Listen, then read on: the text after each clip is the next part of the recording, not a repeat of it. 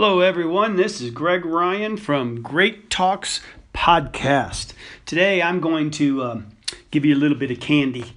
I am um, finishing writing my book called Something's Brewing, and I'd like to give you a little bit of quick teaser on it if I could uh, here for the next five minutes or so. So, let me share with you a little bit uh, of the background of the book.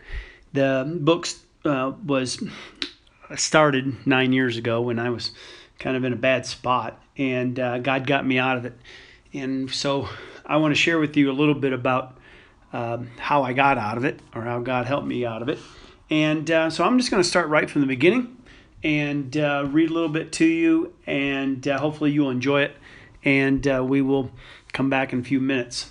So this is a the, the beginning of the book is here, here's from from the author, which is myself. It says this. In a New York minute, you would. Someone told you they would give you a million dollars to go out and buy a stranger a cup of coffee, would you? Heck yes, you would in a New York minute. Sign me up, you'd say. But what if the money was all you had left in your bank account? Would you still do it? What ifs are hypotheticals, and hypotheticals only deal in what ifs. But that's what happened not long ago in my life. This book is a story of God, a story, a God story. If you think generous, if you think being generous is only an act, you're sadly mistaken. If you think being selfish is not the root of poverty, you're already broke and really mistaken. I was lost, but now I'm found.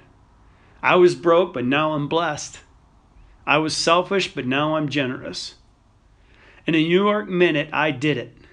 If God sends the nudge, I leap.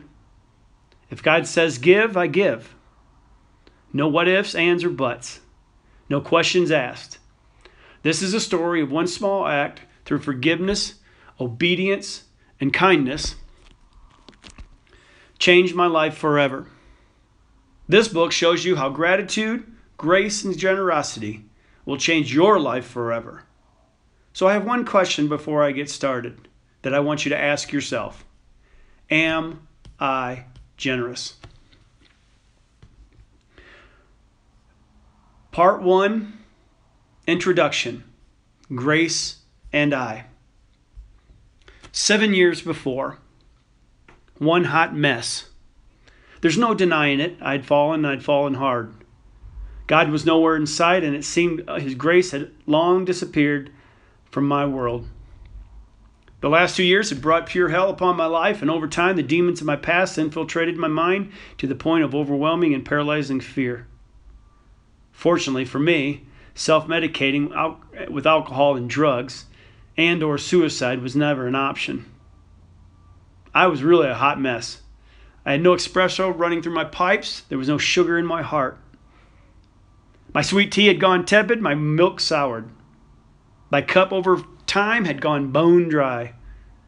Living such a life felt like sitting in a drive through lane, forgetting my purpose for being in it. Yet deep down, something seemed to be brewing. I could almost taste it. Once I started blending a little forgiveness, adding some loyalty and a touch of generosity to the daily grind of my life, I felt God stirring my spirit, bringing a well needed warmth to my soul. However, for the life of me, I could not gather how this mess I created was going to get cleaned up. The more I drank, the bitter the bitter my cup seemed to become, and the things I focused on became much larger issues over time. The very thing I feared started coming to pass. I needed some sort of punch in the arm, but a little shot of espresso wasn't going to cut it. My energy, the money, and my self worth had all but evaporated. Where was grace when I needed it? Where was God? A fall from grace. What sincerely grinded me the most was the tumble, both professionally and personally. Professionally, I had worked extremely hard and it had paid off, at least as far as the world's definition of success happened to be. A public figure, a celebrity, I had prestige and plenty of cash. I was the one that they looked up to, and to whom others went to in my profession for advice. Magazine covers, countless accolades, respect, and then poof, it was gone. Sadly, the outgoing, joyful personality had all but vanished, with everything else as well. My happiness turned into anger, envy, and strife. Once a naturally happy soul, now was a depleted and broken spirit. Any form of grace from God or my, for myself was misplaced somewhere along the way. If God had something per- percolating, I desperately hoped it would boil over into my life quickly. This little box, black box of a vehicle I called home had become a metaphor for my way of life. My fears had cornered me into a box filled with resentment, anger, and at times, unkindness. A rise to gratitude. Then, one snowy winter afternoon, smack dab in the middle of the Colorado Rockies, life changed forever. In the blink of an eye, God showed grace and a whole lot of love. A hot mess of a life was cleaned up in the way that only God could do. Something was brewing all right. It was more like something was being prepped for greatness. For the first time in a very long while, I had hope and a little bit of wonderment about life in general. Instead of wanting to avoid each day, I embraced it. I started to feel the grace of God around me. And I began to think, by George, God's got this. I hope you enjoyed this intro of the, my book called Something's Brewing, published next month.